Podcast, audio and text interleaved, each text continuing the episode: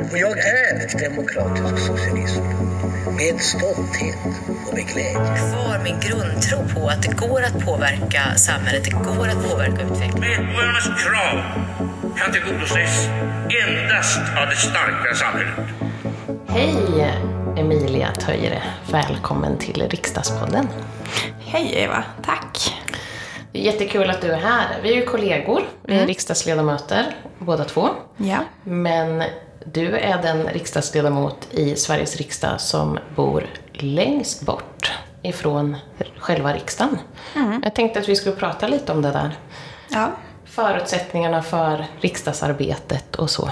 Så Yes. jättekul att du är här. Tack. Jag sitter här och nickar och inser att det är, Det syns det är inte riktigt rätt medium för det. Nej, precis. Ja. Kan inte du berätta lite var du bor, hur det kommer sig, hur länge har du suttit i riksdagen och så? Ja. Eh, Jag bor i Kiruna. Eh, Jag har varit riksdagsledamot sedan 2014. Ehm, Kiruna är eh, bilväg så är det 120 mil ifrån Stockholm. Och eh, min eh, familjs stuga ligger i en by som heter Mauno. Eh, Och för att komma dit så måste man åka längs Sveriges nordligaste allmänna väg. Eh, Och det är ju eh, fortfarande i Kiruna kommun. Så att det är som en liten anekdot om hur Hur långt, är det dit då? Eh, från Kiruna centralort så är det ungefär 19 mil. Ja, men det är lite perspektiv. Tycker du att du har ett annat så förhållningssätt till tid eller till avstånd? Är det med att påverka det en eller tappar man det sen? För jag tänker precis som du säger att det, det, det tar ju väldigt lång tid att resa i Stockholm från ena sidan till den andra till exempel, Ja. större städer. Men har vi olika förhållningssätt till tid och till avstånd beroende på vad man liksom är van vid tror du? Alltså jag tror att det som blir tydligast när man kommer från en stad som inte är jättestor eh, och som jag ser lite grann som centrum där allting utgår ifrån, för att det gör det för mig. Eh, Medan andra ser det som att det ligger väldigt så här, i periferin någonstans. Eh, blir ju att för mig att ta mig till Luleå eh, Eh, det är inte en resa som jag gör gladeligen eh, för att det är en ganska tråkig väg och det är ganska, alltså, ja men det är drygt att köra och tåg funkar inte alltid. Ehm, men det är ändå så här, det är en del av det man ska göra. Medan för många som bor i Luleå så är det jätte- jättesvårt att ta sig till Kiruna. Eh, trots att det är samma sträcka. Så där tänker jag också att det är det är samma tid som, som går åt förstås när man ska åka tur och retur båda orterna.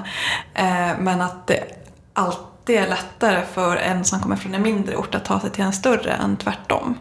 Och att det, det är ett förhållningssätt som jag tycker är lite skevt. Och det tänker jag att eh, men i Östergötland så känner man säkert igen det om man kommer från Norrköping kontra Linköping till exempel. Eh, kan jag misstänka att det kan vara en sån diskussion.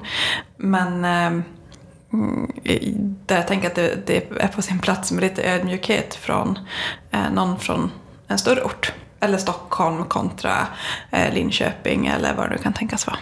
Och sen tänker jag också att det där med periferi, periferi är också intressant ur många olika perspektiv. För Kiruna är ju också centrum om man ser utifrån ett annat perspektiv. Alltså det är många, det är ju inte få, det är inte jättefå som bor där. Ni, har också en, ni är i centrum av en annan som kanske upplever sig i periferin, Ja. alltså gentemot Kiruna. Ja. Också för att det är en viktig centralort för mycket, som där du också har varit, eller hur? Gruvan är, Ja. är central, där många säkert pendlar in. Ja. Så eh, det där är också var man står, var man befinner sig, vad som är centrum och periferi. Ja, helt klart. Ja, så där är det också samma sak. Eh, att det är ju fler bybor som kommer till Kiruna än vad det är Kirunabor som åker till byar. Tänkte jag säga och sa det också. Men jag ska rätta mig direkt för att de flesta Kirunabor har förhållande till någon by. Ehm, Är det jag, så? Jag pratar ju om mm, familjens stuga till exempel. Mina föräldrar kommer från två byar i, i den allra nordligaste delen av Sverige.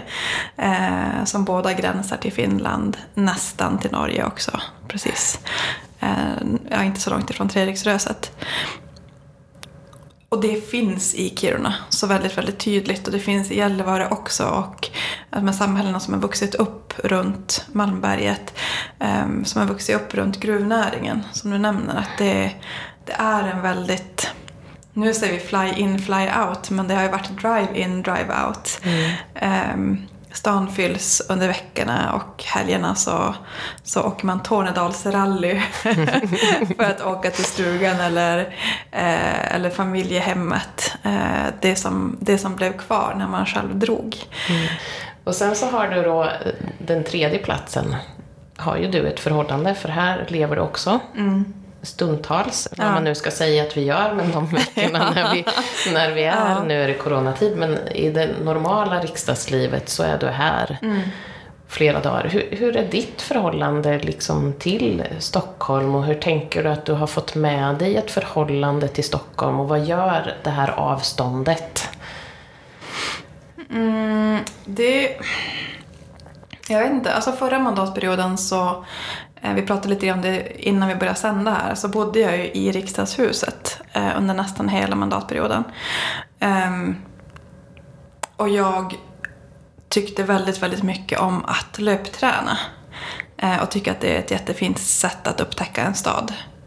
Men bland det första jag gjorde när jag kom hit som ledamot var att döpa om Stockholm till Storbyn. det har jag hört.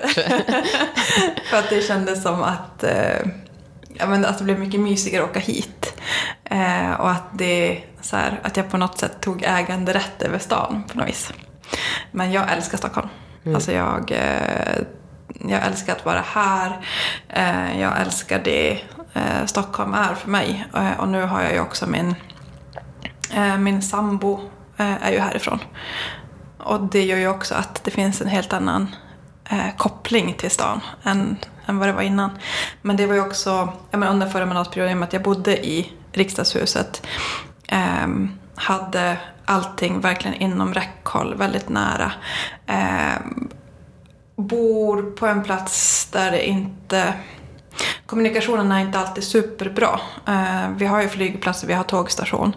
Men eh, snabba förändringar funkar inte riktigt och det var, eh, jag tror att jag var hemma ungefär alltså hemma i lägenheten ungefär varannan helg. Eh, alltså hemma i Kiruna. Vilket innebar att det blev väldigt mycket tid här. Eh, och då kände jag att jag på något sätt måste eh, bli lite hemmastad i Stockholm också ju. Så att jag har ja, men, hittat sådana här små ställen som jag eh, känner som är mina egna personer som jag bara träffar här. Alltså, mm, ja, alltså att det blev verkligen jag hade ett liv hemma men jag hade nästan ett större liv här under förra mandatperioden. Eh, nu är det ju annorlunda dels på grund av, av corona eh, men också för att jag eh, numera är sambo och har barn. Så att då varken vill eller kan jag vara här i, alltså, under, samma, mm. eh, under samma långa tidsperioder åt gången. Mm. Tar det, lång, det är svårt med att vara flexibel. Du kan inte göra som, som jag kan då. Slänga alltså, sig i bilen om man har en bil och, och kasta sig hit på ganska sådär korta, för det går inte. Nej. Utan det är ganska låst. Men i tid tar det inte jättelång tid, eller hur? Nej. Nej, nej. nej inte, nu under coronatid så går det ett flyg om dagen eh, till och från Kiruna. Men det tar en och en halv timme. Mm. Så det är verkligen inte...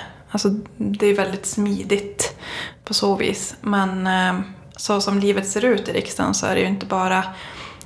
Alltså det kan man ibland få uppfattningen att man antingen så är man hemma eller så är man i Stockholm. Men väldigt mycket tid och arbete läggs ju i valkretsen. Eh, och för mig som norrbottnings del så betyder det att jag är väldigt mycket i Luleå Eh, som är residensstad och där vi har alla eh, ja, men, myndigheter som man kanske behöver träffa. Eh, det är där vi har våra föreningsmöten när vi ska ses med distriktsstyrelsen för, för partiet till exempel. Eh, och som jag sa så är det fyra timmar mellan eh, Kiruna och Luleå.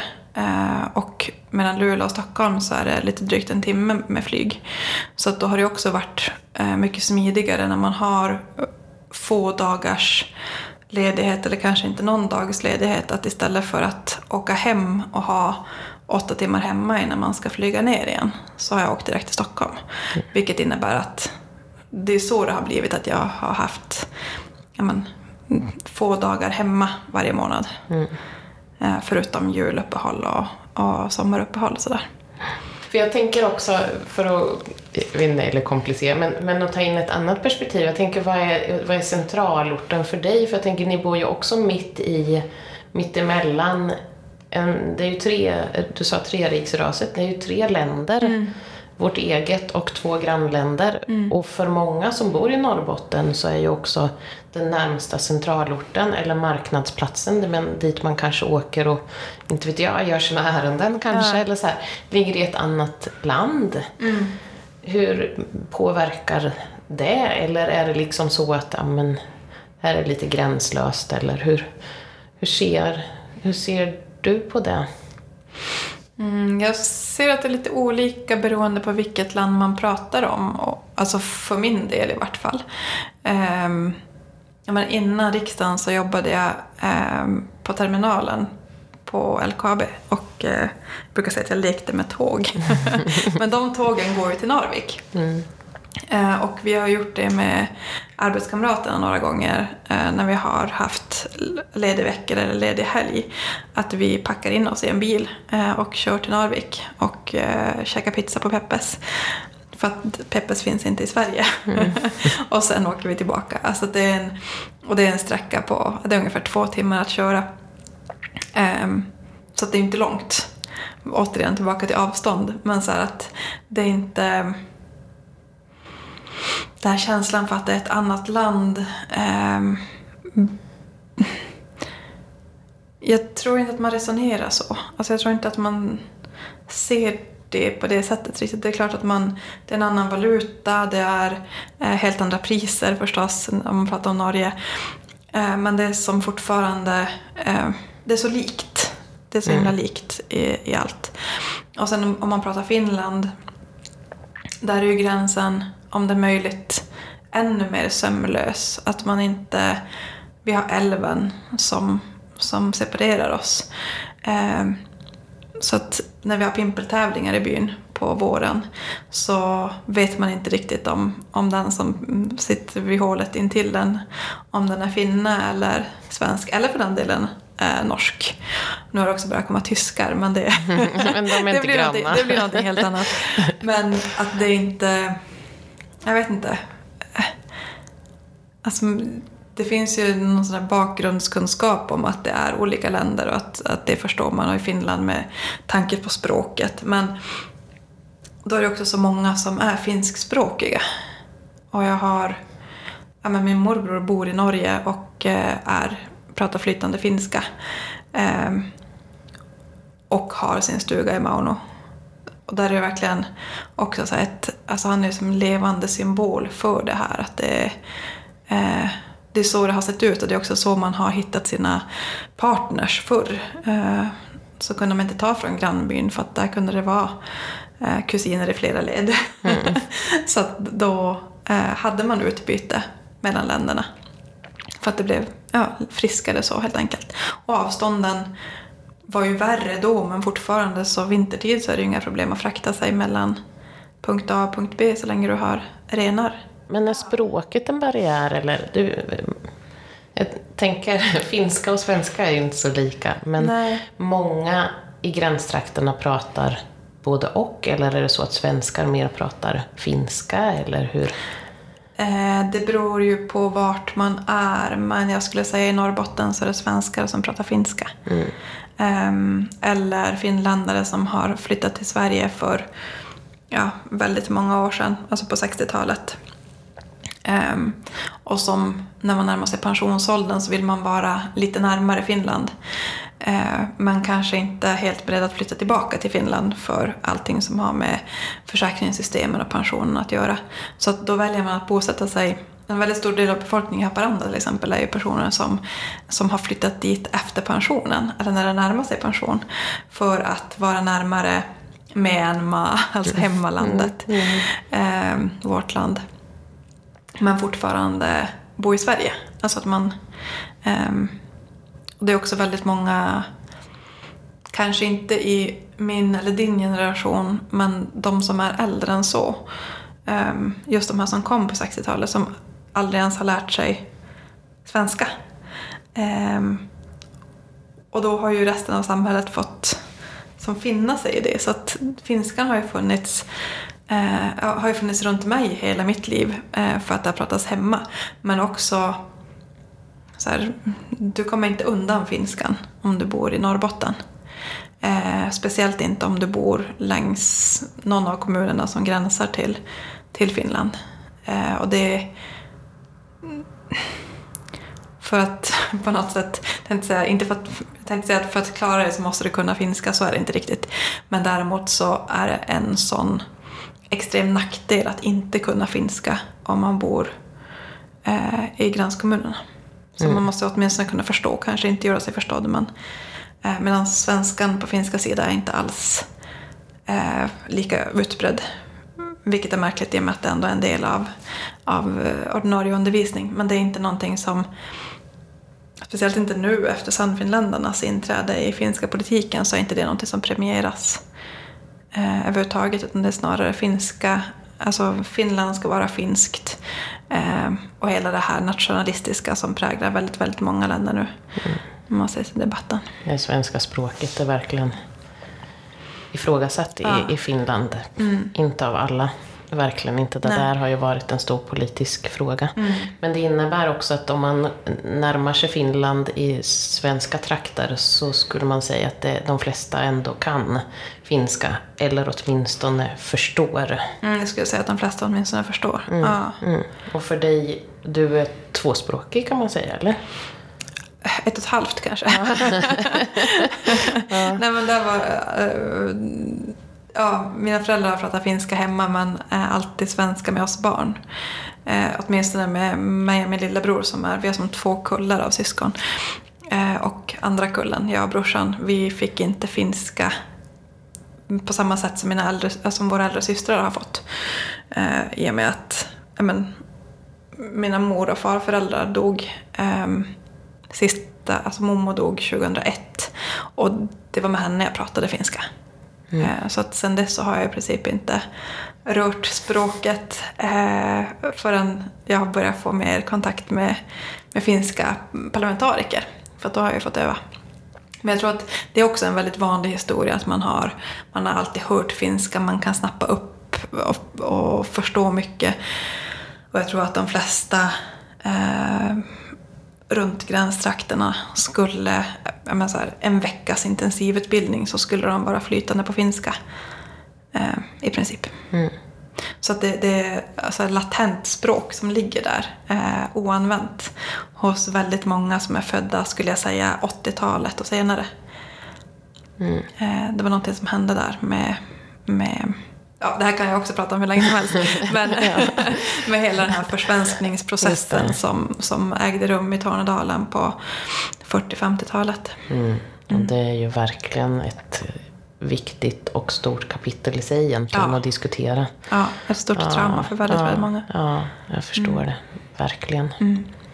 Men nu är det ju också, alltså det är också en för det är också en gåva. Alltså det sorgliga, det finns ju mycket sorgliga liksom, processer i det. Mm. Men det är ju också, tänker jag, en gåva att ha två kulturer, två språk. Något, liksom, att vara hemma i det mm. måste ju också vara någonting som man egentligen borde se som något positivt och som också är, är något bra liksom, inför mm. livet. Alltså, de flesta du har med dig det. Mm.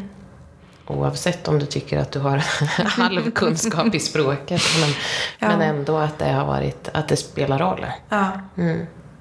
Nej men jag tror att, alltså, jag tror att så... Jag tror att många resonerar så idag, ska jag säga. Eh, och det finns en helt annan stolthet i att, eh, att ha en bakgrund som inte är eh, att ha en bakgrund som är lite mer, eh, vad ska jag säga, diversifierad låter lite knasigt men alltså um, jag tänker bara så här, den samiska gruppen har ju eh, alltså när jag var liten så har det blivit en helt annan känsla för eh, att, att, vara same.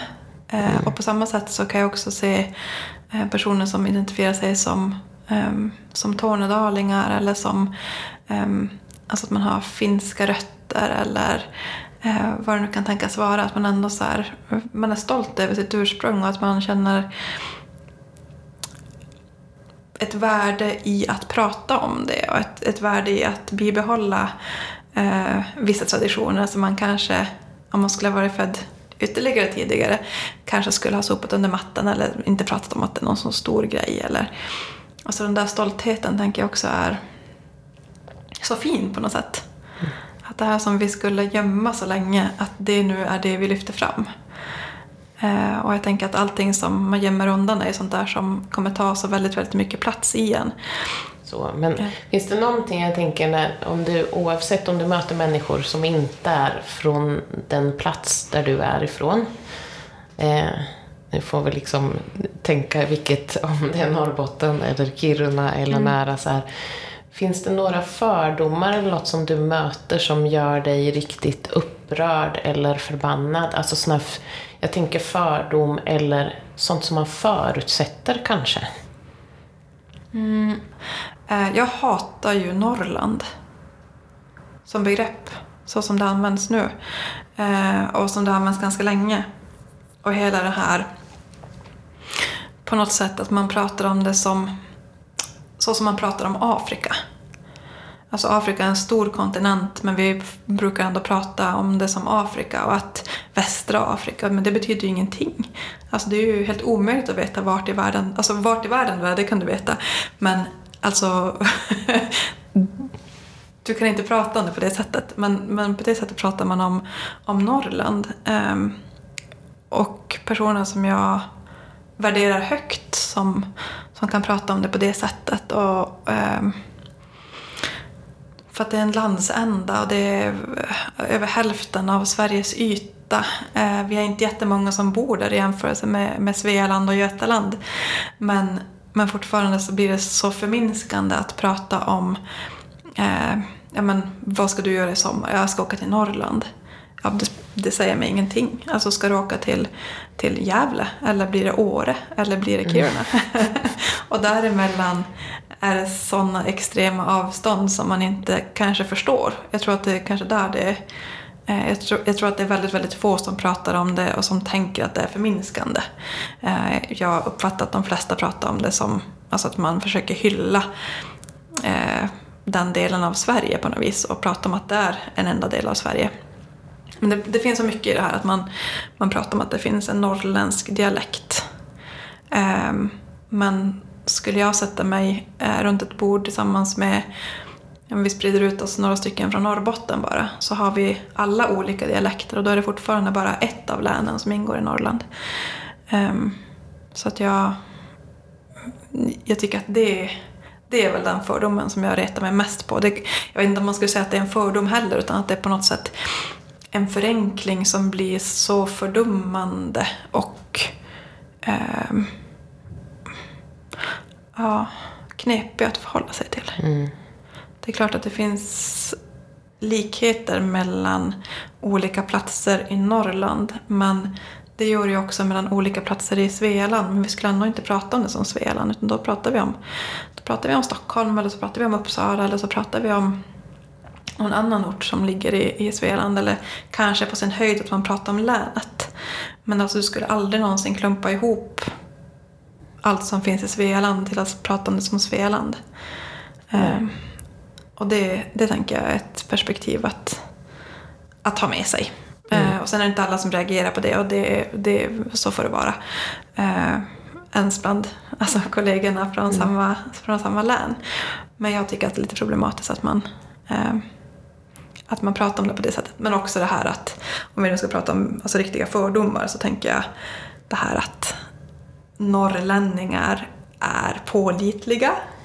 Eh, att vi inte luras, att vi eh, pratar väldigt långsamt. Alltså allt det här att vi är sävliga, kanske lättlurade.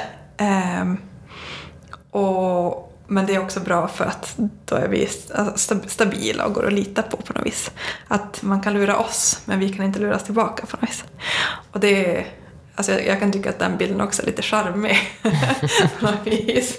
För att den, jag, men, jag tror att de flesta eh, ser bilden och ser att det är felaktigt och det kan man, det kan man skoja åt. Det blir inte fördomar på samma sätt som om man skulle, som med väldigt många andra fördomar, att det ändå att man inte förstår att det är fördomar utan man går och faktiskt tror så om människor. Mm, Så att, ja. Det är lite norrlänningar är så. Men, Ja. ja, man säger inte götlänningar. Jag vet inte ens vad det heter. Nej. Människor från Götaland liksom. Ja. det är ju, ja, jag, men jag förstår det och det kanske är en sån här eh, lägger jag ju ord i, men jag tänker att det kanske är att en känsla av ointresse eller att man inte har satt sig in i som gör att det också kan, att man kan bli irriterad på det. Att det här liksom att säga Norrland är det där, där uppe. Ja. Ja, att man inte... För det tänker jag ibland. Att vi som inte bor på andra ställen, oavsett faktiskt det, att visa intresse för vart man är. Det spelar ju egentligen ingen roll fast det blir så tydligt här, tänker jag. Nej, och sen, ja, jag tror att det är också så här populärkulturen, hur man har men hur, hur har man porträtterat norra Sverige? Alltså oavsett om det är Norrland som helhet eller om man pratar om norra Sverige som Västerbotten, Norrbotten eller bara Norrbotten. Ehm, och jag tänker att de bilderna som kommer upp tror jag för de flesta fortfarande är jägarna. Ehm, och det är ju verkligen en nidbild av, ehm, ja, men av mansrollen, av, eh, av länet, av, eh, även av livet som, som pågår där. Man kan inte ens vara Alltså på något sätt så kan man som inte ens vara jägare i Norrbotten utan att man måste börja förklara att det inte funkar som, på fil- som i filmen. Eller filmerna till och med. Eh, och om man vill prata om jaktetik och sånt så är det som att man ses på som att man ändå försöker luras lite grann. För att det vet ju alla hur det går till där uppe. Och sen hela det här med spritkulturen och ja men... Ja. Men det skapar ju en bild av en själv. För jag, kan, jag känner igen det där. För att när jag var på 90-talet tror jag det var, då var alla människor som var lite koko och inte fattade så mycket. De pratade östgötska alltid. Eh, och, och eh, det blir också sån här ett definier, alltså att definiera mig som person lite därför att det blev den bilden. Att man kände sig nästan som att när folk hörde att man pratade östgötska så var det så här, alla skrattade lite för att de där alla... Det är klart att det där spelar roll. Det är ju ett sätt att sätta en etikett eller en, ett sätt att se på en grupp människor som med största sannolikhet, eller vi vet ju att det inte är så. Alla är inte, det är ju som att säga att kvinnor är på ett visst sätt, eller män är på ett visst sätt. Vi är olika. Och det där är ganska otrevligt att få den där etiketten på sig. Ja, för det går ju inte att... Det går ju inte att definiera en annan människa bara för att du hör personen prata på radio. Nej. Nej, vi alltså tror bara det. för att du hör dialekten. Sen Ja. kan du lyssna på vad personen säger och Ja. utifrån det ändå bildar det Ja. någon typ av uppfattning. Mm. Men jag tänker att det, det är ju saker vi gör av lättja ändå. Ehm, att vi räknar med att... Eller, Ja, men av lättja. Det är väl, det är väl så, så här, behovet av fördomar har uppkommit egentligen. Eh, att vi snabbt ska kunna sätta in varandra i fack för att veta vem vi kan lita på. Eh, och då tenderar vi att lita på dem som ser ut som oss själva, eh, pratar som oss själva, ehm, gör, alltså i den utsträckning man nu kan se det, gör som vi gör. Så att det är klart att det där är ju någonting som som vi som, vad ska man säga, alltså så här pass långt in i utvecklingen av, av mänskligheten på något sätt inte riktigt vill erkänna att vi fortfarande ligger kvar i. Men det är klart att det har ju varit en överlevnadsprincip så himla länge. Um, så att jag tycker att det är viktigt att se att man har det. Men också, i och med att man kan se det så kan man också jobba med det på ett helt annat sätt. På samma sätt som, som det här med skam, att gömmer man undan det så växer det. Eh, och samma sak, har du fördomar men vägrar erkänna det för dig själv, då kommer du nog alltid ha dem. Mm, Det är det första att möta fördomar. Ja. Vi vågar erkänna att man har. Ja. Men har du å andra sidan också, eh, finns det fördomar om storbyn eller söder som du har kunnat, jag tänker när du kommer hem.